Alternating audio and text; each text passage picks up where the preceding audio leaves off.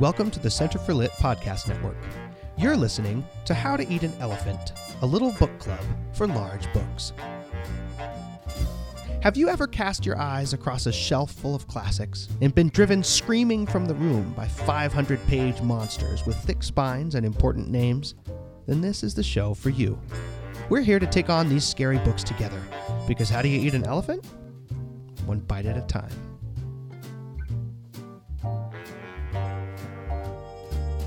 Oh, good morning, friends, and welcome back to How to Eat an Elephant. I'm Ian, joined as always by Emily and Megan, and we aim to be your fearless leaders through the world of turn of the century Russia. And uh, to be perfectly honest with you, I am full of sorrow, I'm full of sadness, and ever growing apprehension about what is coming in the pages ahead. Yeah, this is a pretty brutal segment. Brutal is the word. Uncomfortable in every conceivable way. Do you have anything redeeming to say about this passage? Hmm? Um, yeah. yeah, I can find something redeeming to say. I had to think about it for a minute though. You know? Yeah, exactly. The long pause is real. I think the redeeming qualities of these chapters for today lie with Tolstoy himself and his ability to present such a vivid portrait to us, a believable shift in one of our favorite characters. Um, Natasha remains the same all throughout. I believe that it's still the same person, even though she is radically different than the Natasha we met at the beginning of the story. So I think that's a testament to how gifted Tolstoy is in character depiction. Um, And the way that he portrays her being seduced by Anatole, and the way that he sort of in terms of mechanics of writing, switches from uh, direct interactions between the characters to more and more impersonal and disjointed relations of what's happening, made it really, I don't know, believable. You felt like you were in her head. Hmm. What do you think about that, Emily? I think that's really interesting. I'm excited to talk about that. I think mostly our section today consists of character studies and of both Anatole and Natasha. And I'm excited to talk about the Natasha you're seeing, who is essentially the same, just different. Yeah. But I'm excited to talk about our first real dive into Anatole's character. And I'm wondering what you guys think of this dude. Yeah, I was I had in mind to do something a little just because man, I was reading through this and just I was sitting as Emily can tell you across the living room just going, "No. Oh no. No, no, no, I wrote no." uh oh and yikes like a hundred times in my margins. Yikes. So this is this is very dark and difficult for me because I love me some Natasha, man, and I don't want to watch her give in to some reprobate. Anyway, I thought maybe we'd do something kind of funny and cast some of our characters. And here are the rules. You cannot choose someone who was in the War and Peace miniseries that we've spoken so highly of. It has to be someone else. Hmm. But since we're doing character studies here, who would you put in the role of Anatole? This is a difficult question, right? Think about it. He's got to be attractive and confident and at the same time totally seedy and a complete slime ball. Well, and That's a very difficult thing to draw. kind of stupid. I mean, there's Yeah, a little oblivious, right? not to be hmm. forgotten, the Anatole that we met at the beginning of War and Peace, who was a carouser with Dolokhov and not the brightest of the bunch, easily led by Dolokhov and sort of follows him around. He's he's empty-headed. Yeah, he believes in himself. It's not that he's evil in intent. He it says he thinks that everything he does is good. He's also entirely dependent. He's not financially stable of his own. He's a gentleman that depends on his father, and it says multiple times on Dolokhov's loans and Helene's generosity. So he's not in any way his own man, despite his confidence. No, he's a boy. Chad Michael Murray. Chad Michael Murray. That's funny. Interesting. Did I nail it? But he's Huh? uh he, I don't know if he always plays the innocent.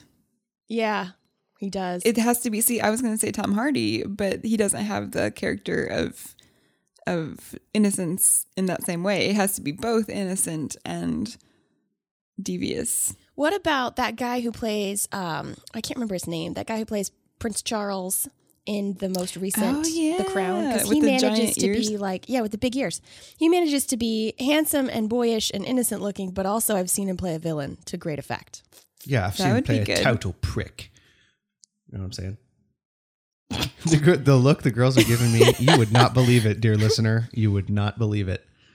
You said prick. We don't um, say that on the air, Ian. I love the line, gave him money in the guise of loans. Isn't that great? Here we have Pierre being adorable, despite the fact that Anatole is a total rake. hmm Emily, have you recommended someone for the post of Anatole Kuragin yet? She did. She I- said Tom Hardy. Yeah, but I was wrong. I, I agree with Megan's suggestion. It, it's difficult because the guy who played him in the BBC miniseries did a fabulous job. Although maybe played him too evil. Mm-hmm. They- I had that thought while I was reading today. Yeah, let's talk about let's talk about that. What do you guys make of Anatole's character? How does he manage to be slimy and genuine at the same time? I think it- it's an interesting reversal of the character qualities that Tolstoy seems to have been praising thus far. Uh, He uses a lot of the same language to describe Anatole that he uses to describe Natasha. Whoa, whoa, whoa, whoa, whoa. Hang on. I'm going to need you to be very clear and precise about that. he has the same thoughts like how could it possibly go wrong everybody loves me he's completely confident and secure in himself there's let's see Oh my gosh. the language of thinking that things are impossible comes up again like we mentioned last time in the section over and over again he says he was instinctively convinced with his whole being that it was impossible for him to live otherwise than the way he lived and that he had never in his life done anything bad, he was not capable of reflecting either on how his actions might affect others or on what might come of one or another of his actions. That's a Rostov quality. It to, is. To not be able to look forward into the future and see how your actions, which seem perfectly natural and impossible to do otherwise, could affect others and the bad consequences they could have. That is uncomfortable for me to acknowledge, but I think you might be right. I think you might be right about that. What about what about comparing him a little bit to Pierre as well? In the idea that um, things are happening to Pierre that he assumes are necessary, and he just goes along doing them, like the line about a modest Polish landowner forcing Anatole to marry his daughter. Yeah. And there are two there are two ways to read that. On the face of it, Anatole goes, "Oh, okay," uh, because he's not thinking very hard. But then there's also a diabolical reading. Hey, you had a roll with my daughter in the hay, and now you're going to make an honest woman of her, right? And so it could be, it could be both, I suppose. But I did think of Pierre when I was reading that, and think, oh man, here's another person who is not super clued in to what's going on, and is therefore being taken advantage of by everyone that walks along. Yeah, uh, the the lang- Pierre's language shows up all over the place too. It says of Anatole that there was one thing he loved: merrymaking and women. Yeah. Um, sounds like the- Pierre. Yeah, and but of Natasha too. Later, uh, she's thinking about what's happening with Anatole, and it says yes, she loves him. Otherwise, how could this have happened? So she looks at her circumstances around her and says, "Well, it must be that I love him." Just like, just like Yeah. what happened with Pierre and Helene, and it's it's uh, Anatole's sister that it happened to with Pierre. So the fact that it's kind of repeating itself with the genders reversed is interesting. Yeah, there's some foils developing here. Or at the very least, we're supposed to be putting all these characters in the same bucket. I hadn't thought of that association. I think that's helpful. When I first read that line about Natasha, I guess I read it a little more cynically. I think I'll I'll give you my full reading as we get through the chapters more specifically, but I think Natasha is from the very beginning of the situation with Anatole distancing for the sake of no responsibility. She's saying things like this is happening to her and it's echoing her previous talking about herself in the third person. She's so beautiful. Everyone admires her. Everybody loves her, but with a darker undertone of basically avoidance of association from her actions. So I don't know if that if that bears true, but I guess that's true of Pierre as well in a lot of ways. This is happening to him. It's necessary, you know. Yeah, I think it is true of him. What do you think about the idea of Natasha as a female Magdalene?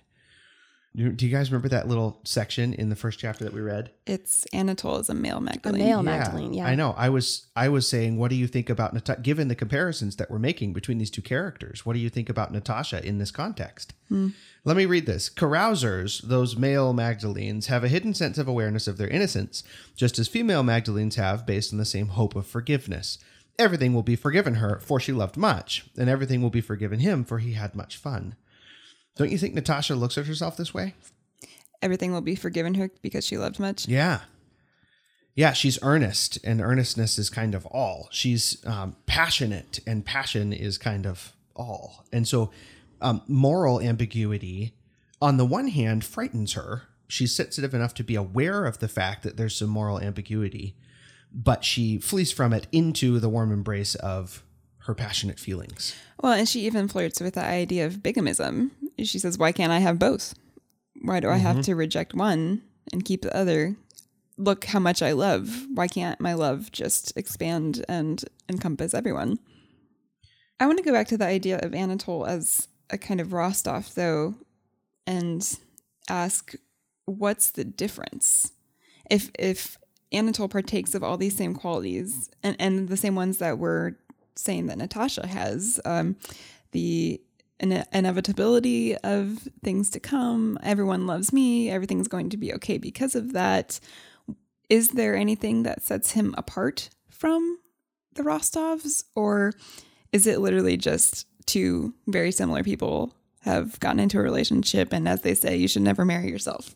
I do think there's a fundamental difference the more I chew on it. And it's that in the Rostov family, you give, give, give, give, give, give, give as an expression of your of your um, love. And it's it's immoderate and unwise.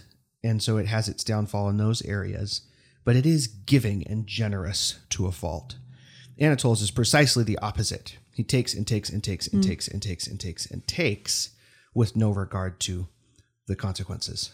Yeah, that was my instinct as well. I think one of the main differences between Anatole and any Rostov is that he doesn't consider the consequences his actions will have for other people. And this extends to himself as well. And I think that's where he's similar to Rostov's. He doesn't consider how how his spending will affect his future situation. But he doesn't consider how his current actions affect those around him. He's very, very selfish. And I don't think the same can be said for the Rostovs. I think that one of their main qualities is generosity and benevolence of spirit. They are looking around them to see how people are doing in the room with them and concerned for their well being to a fault. They will actually injure themselves for the sake of other people. And I don't think that can be said of Anatole. Yeah, and it, it has a different impact on the way people look at you. Like, on the one hand, everybody's willing to loan money to Anatole. On the other hand, the Dolokhovs of the world come along and manipulate him. Right? Here's the big fish that is too stupid to know that I'm rooking him all the time. And so I'm going to use him so that all of the other rich young men will come and hang out where Anatole is so that I can rook all of them too. Right? This is how Dolokhov is using him. And he's concealing his true feelings about Anatole from Anatole because Anatole is a little stupid, frankly. And Dolokhov's perfectly comfortable with this level of manipulation and even maybe gets some pleasure out of it. However, even this man, this manipulative dirtbag, tells Anatole to stay away from Natasha. If Dolokhov is giving you advice that maybe the reader agrees with, you're in trouble, dude. Don't you think? Yeah. It unsettled me too. Because until that point, until Dolokhov warns Anatole away from Natasha, I thought he was just doing the same thing to Anatole that he had done to Nikolai Rostov, and it was history repeating itself again. But as soon as Dolokhov starts speaking truth, all of a sudden Anatole's even darker. Yeah, the villain has shifted. Right. just a hair. so these chapters take place directly after, clearly, um, the last conversation we had, where she encounters Anatole at the opera or the ballet. And in chapter 12, it says the Rostovs didn't go anywhere the day after the theater, and no one came to them. And we get a little window into how the grown ups, I use that term very loosely, um, how the grown ups are handling Natasha and her father's negative run in with the prince, old Prince Bolkonsky. What you guys notice about this scene in the light of the old Russia versus young Russia conversation, where um, old Maria is the symbol of all that is right, true, and good? How do you take her machinations on Natasha's behalf? Uh, you're using very negative language, and, and I took it as just sensibility. I think that she is being forthright. She she she says she has a shouting match with the old prince. She's just very direct, and it's kind of refreshing. And she is open and honest with Natasha and her father about what she's doing and how it's going and when it's clear that it's time for them to go, she tells them to go. Mm-hmm. Yeah, I didn't necessarily mean to be negative. I just meant to put the question of how we think she's interacting in the scene because there's um, there are foils laying around in giant piles all over the place, and uh, lots of them are defined positionally to our main characters, right? So, old Maria is standing above Natasha, being a motherly influence, trying to lead her in a particular way, and then all of a sudden, here comes Helene, Countess Bezukhov, doing exactly the same thing, but in a totally infernal sense. And we might get something out of the comparison. What do you think, Megan? Well, I'm just examining our chapter, and we actually don't get Maria Dmitrievna's report on how it's gone with old Prince Andrei. She leaves in this scene. We know what she's off to do, but we don't see the effect of it. We just get a study of Helene's visit and its effect on Natasha. And I think the the thing I came away from this chapter with is a deeply unsettled feeling, as usual. Whenever I hang out with Helene, I think she's the absolute worst. but um, more unsettled than usual because of Natasha's reason for trusting her involving Pierre. She says to herself as she mm, justifies trusting this woman, Well, she knows that I'm betrothed, and she and her husband, Pierre, the upright Pierre, must have talked and laughed about it, so it all must be okay. You know? And I think that might be the last thought that Natasha has of Pierre before diving in to this scenario. But she uses him and his uprightness and how much she respects him to justify turning this way. And I think that is thought provoking and a little unsettling. Yeah, that's unsettling to me too. Obviously, this is childishness on Natasha's part, but don't you think that it shows just the unintended consequences and like the interconnectedness of all of our characters? Because there's a way of looking at this in which Pierre is to blame for letting things get to where they are with Helene. Mm-hmm. He basically, by being a good person and yet not being forthright about his current situation, not being honest to other people, he he has convinced everyone that Helen is trustworthy. Yeah, I hadn't thought of that, but I think that might be what unsettles me in this moment that Pierre hasn't been honest with his young friend Natasha, that his wife is not someone who should be trusted. And he's protecting himself as much as he is protecting Helene's reputation, which is what he says, you know? He doesn't want his friends to know what kind of a pickle he's in. And as a result, they are left vulnerable. I buy that, and I, I kind of like it better, even though it, it puts a slightly negative and selfish tinge on Pierre's character, because until now I had thought about it as he's just not um, all that swift. hadn't thought about the fact that Natasha might need to know his wife was a scoundrel. and so he just didn't think to mention it, uh, which I suppose isn't a very respectful way to read that character. I, I don't think necessarily disrespectful, but I did notice his absence in all of these chapters. As the situation gets worse and worse, he's avoiding his wife, which we've gotten used to. But he knows Natasha is here in town. He knows that Natasha sat in the box with his wife and that Anatole joined them. He watched that whole thing happen, and yet he's still not clued in and doesn't think, hey, maybe I should warn you. These people are the Ooh, worst. yeah, that's yucky. That Yeah. whole thing is yucky. So, so who hasn't abandoned Natasha at this point? We get a little rallying from Count Ilya, which I thought was interesting. I noticed that too. as soon as they go to that party at Helene's house, it's too obvious to miss, and he wants to leave the party. And when Anatole tries to sit next to Natasha, he sits down and doesn't let him sit next to his daughter. And, you know, he says consciously, I'm not going to leave the girls alone, and we're going to leave as soon as possible. It's like the only strong thing he does. Right. The count who never took his eyes off Natasha sat next to her. Anatole sat behind them. Right. Who else? We get some rallying from the count.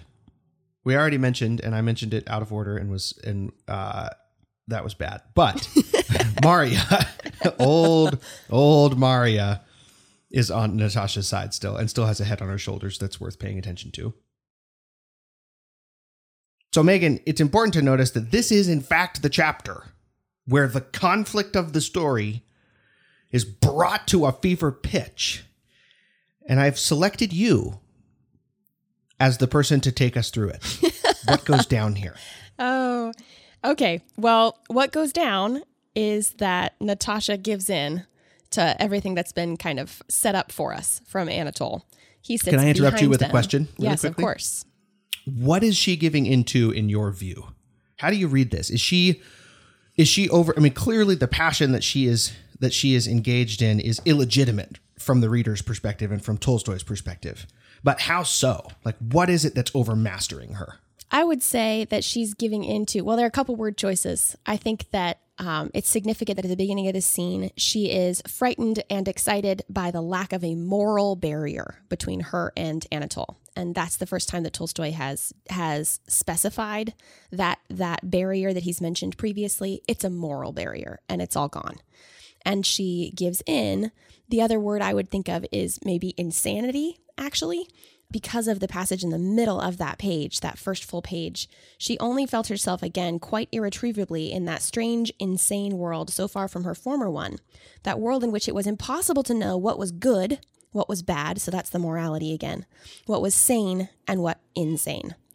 And I think um, to use the word passion or insanity or uh, immorality, all of those would fit from my interpretation of that scene. Do you guys agree? Yeah, I think her logic kind of evidences what you're saying. Uh, she says, I loved him from the first moment. It means that he is kind, noble, and beautiful. And Oof. it was impossible not to love him. Oof. Just if you take that as like a logical, It's a, cir- it's a circle. It's circular reasoning. it's completely insane. Yeah. Yep. I wanted this thing, therefore I will justify it, would be more honest. Yeah. right. I wanted this thing. The fact that I wanted it justifies it and instigates the fact that I wanted it. Like just round and round and round the merry-go-round we go. So Megan, I interrupted you in your narration of what of what takes place here. So please continue.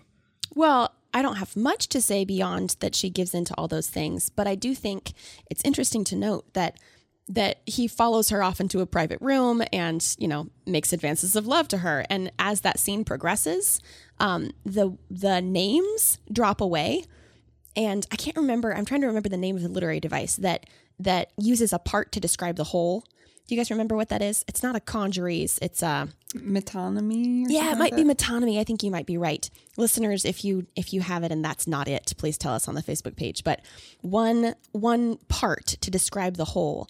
That happens a lot in this scene. Anatole is described as a voice or as hot lips, which I think is hilarious. but yeah, exactly. But he is though. He's he's broken down into, you know, hands and arms and not himself. And same with Natasha, which as I was saying earlier in the episode, I think removes agency on Natasha's part as she's responding to this. She stands in the doorway and she waits for a line. You know, she's like, tell me the word to say and I'll follow along with this script. And I just found it really disjointed and it gave her a passive tone in the scene that I think was intentional on Tolstoy's part. You leave this seduction feeling like, was she responsible for that or was it pressed upon her? You're not sure. Yeah, I think that ambiguity may have been the point, and that there's a strong argument to be made either direction. Mm-hmm. There's an argument to be made that she jettisons her morals at the door because of the the little phrase slipped in in the middle higher on the page when she says. the dance the Ecossaise and the Grossvater. Her father invited her to leave. She begged to stay. Right.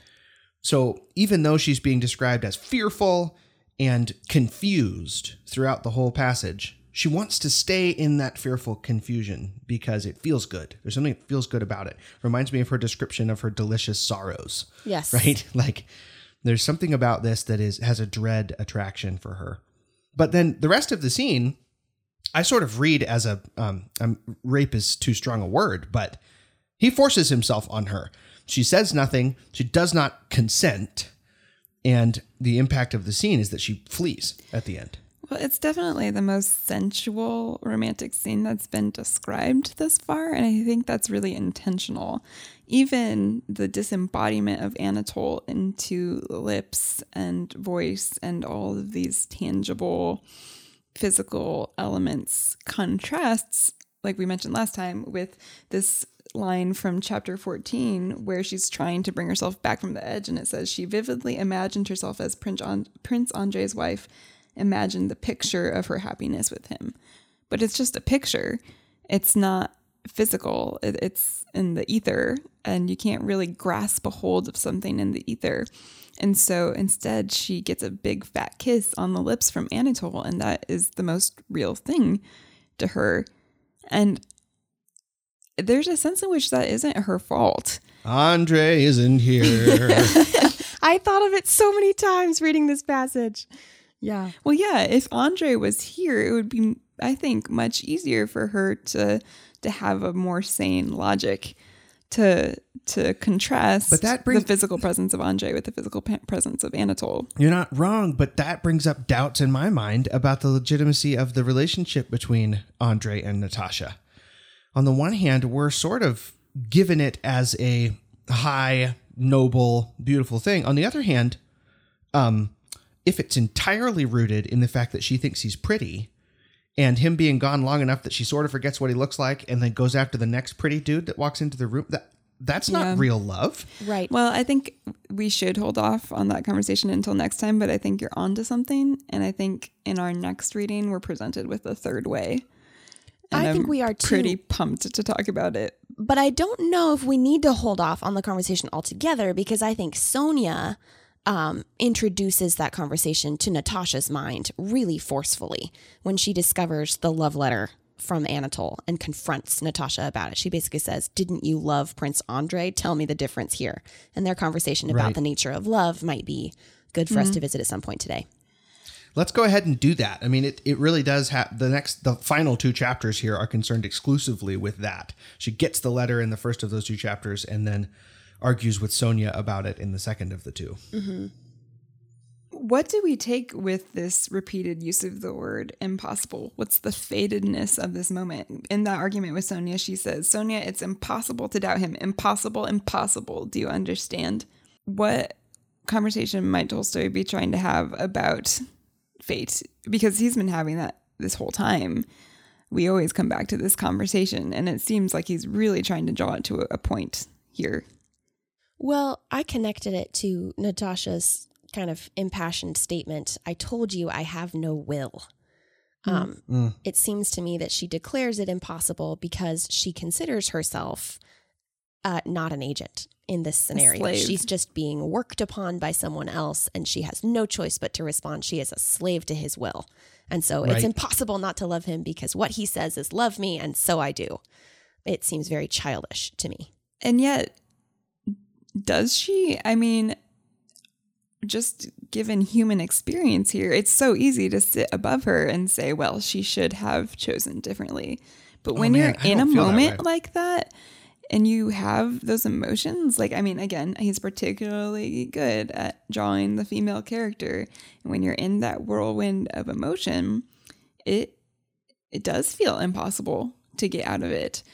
And so I think it it's a she is to blame, and it, you can't sit from a moral reading and say that she she is fated to do this and that's perfectly okay. But also, like I I do think there's an element in which when you're in that muck, it's super hard to get out. I love the fact, and I thought it was totally brilliant that the chapter 14 starts with a letter from young Maria, Prince Andre's sister, and brings back up the notion in the reader's mind that, remember, Natasha's most recent contact with her romantic relationship with Andre is Andre's mm-hmm. sister and his aging lunatic father. This is the context. And and is the i can hear tolstoy asking the reader would you do any differently if this was the last contact you'd had right? We don't get any indication that prince andre is wooing her with letters he's basically sending her travel updates infrequently from across the from across the world this man is not pursuing her and so like i think the fact that that's the context she has um, makes the love letter from Anatole sink like a dagger into the whole scenario. And I do question, like, clearly what's going on with Anatole is not to be trusted And Tolstoy's not elevating it for us at all, but I do think he's using it to point out flaws in the relationship with Andre. I was struck by the fact that everybody besides Natasha sees Anatole coming a mile away, including the maid who comes and brings her the letter. Oh, You yeah. know, like we actually get a heavy handed description of loud warnings from old Maria, who says, I wouldn't go to Helene's house, not for a million years, but you can go if you want to.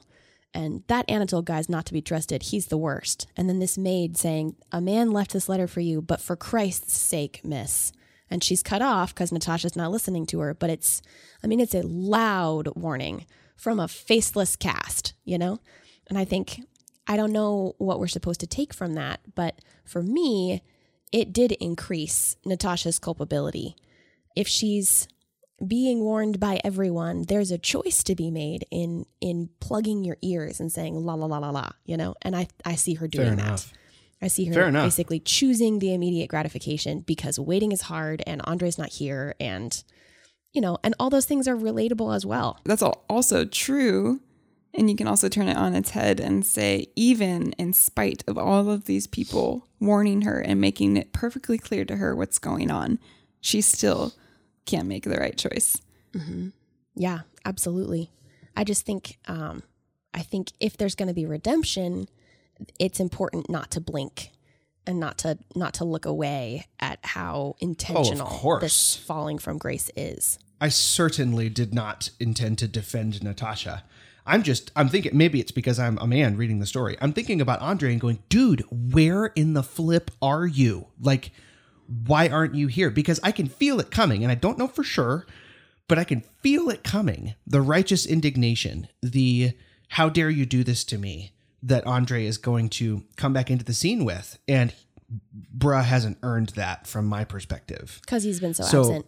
Right? yeah, he's been she absent. says it's a, it's equally impossible. There's impossibility again. It's equally impossible to tell Prince Andre what has happened or to conceal it.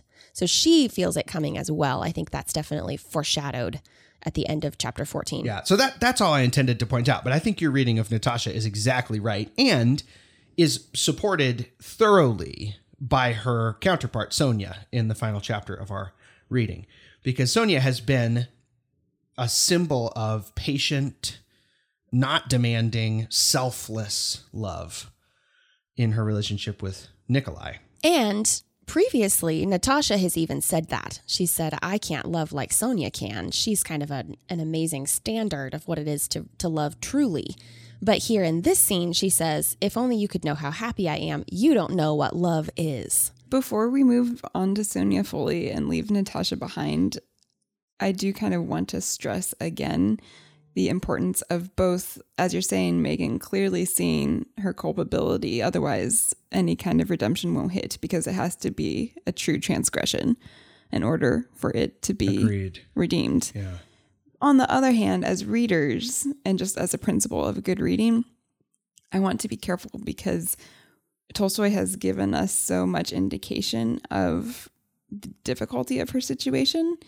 And I think we have to be able to enter into her position and say, yeah, in this in this circumstance, I would do exactly the same thing. Oh yeah, I I don't mean to communicate. She's the worst. Let's stand in judgment over her. Of don't course, forget to I know judge that, her. yeah. I actually love Natasha. She's one of my favorite characters. But this is the conflict. That so, so far, this is the conflict of the story when it comes to Natasha, right? Well, yeah, I think it's going to be telling how Pierre responds to Natasha when he discovers what has happened because he's been such an advocate for her being just a glorious kind of perfect character. I think it's going to be telling. How he responds to her will be I don't know, Right. illuminating. But I I love her. I'm still entirely in the Natasha camp and I sympathize.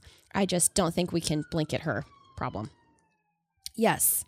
Well, and so is so is Sonia, to be clear. Sonia wept tears of shame and pity for her friend. I don't think ill of anybody. I love everybody and pity everybody. But what am I to do, right? I think Yeah. Sonia's position towards Natasha is maybe the one the reader is expected to take as well. Yeah, I found Sonia to be very compelling in the scene, kind of for the first time. She's very impressive. What impresses you most? She comes to her friend not from a high ground, which is what Natasha has feared, right? We were actually in Natasha's head when Natasha said, Sonia is strict and unfeeling and, and can't understand me. But Sonia actually enters the scene with love for her friend, pity for the horrible situation that she's getting herself into, frustration uh, with Anatole. She actually rises to her friend's defense and also like wants to protect her from Maria, old Maria, who loves her so much. She doesn't want to bring it up to her because she doesn't want to influence old Maria's uh, thoughts of her. She doesn't want to bring it up to the Bolkonsky family because that situation is complicated. So she is like, she takes it on her shoulders and bears the brunt of this. Um, until this really compelling last sentence of the section where she says, Now or never, the time has come to prove that I remember the family's kindness to me and that I love Nicholas. This is the test of my love. I have to bear the weight of what's going to be a very ugly situation, and also I'm going to incur Natasha's wrath. Yeah, because Natasha has has been very clear. If you do this, you're my enemy forever. Well, yeah.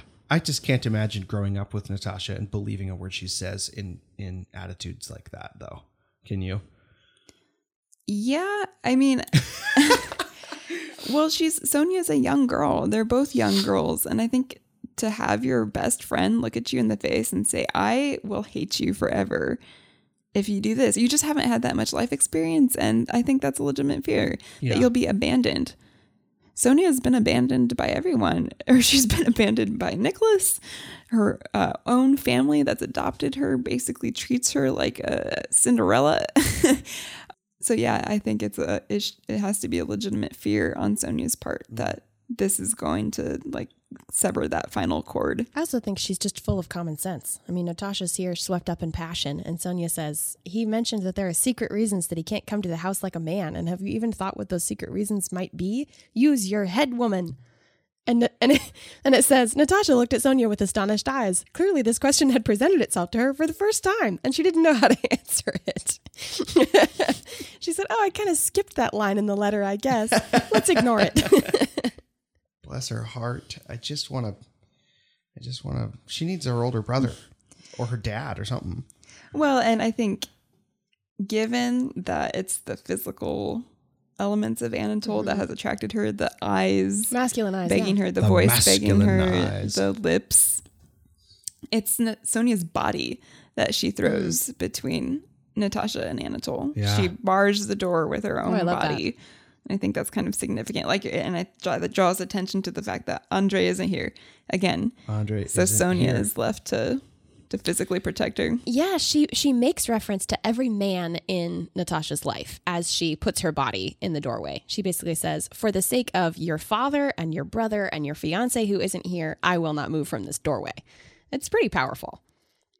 It is. I thought that was really good. I it, at the risk of lessening the punch of that, it's also interesting to me, and maybe this just supports what Emily was saying a second ago about Sonia being young, just like Natasha is, that she um, considers her treatment of Natasha in this scenario proof of her love for Nicholas. In other words, this scenario relates to my personal situation and is about me proving something about myself, which seems to be a common um, thread among all the young characters in the story. Everything that they encounter is all about them in one way or another.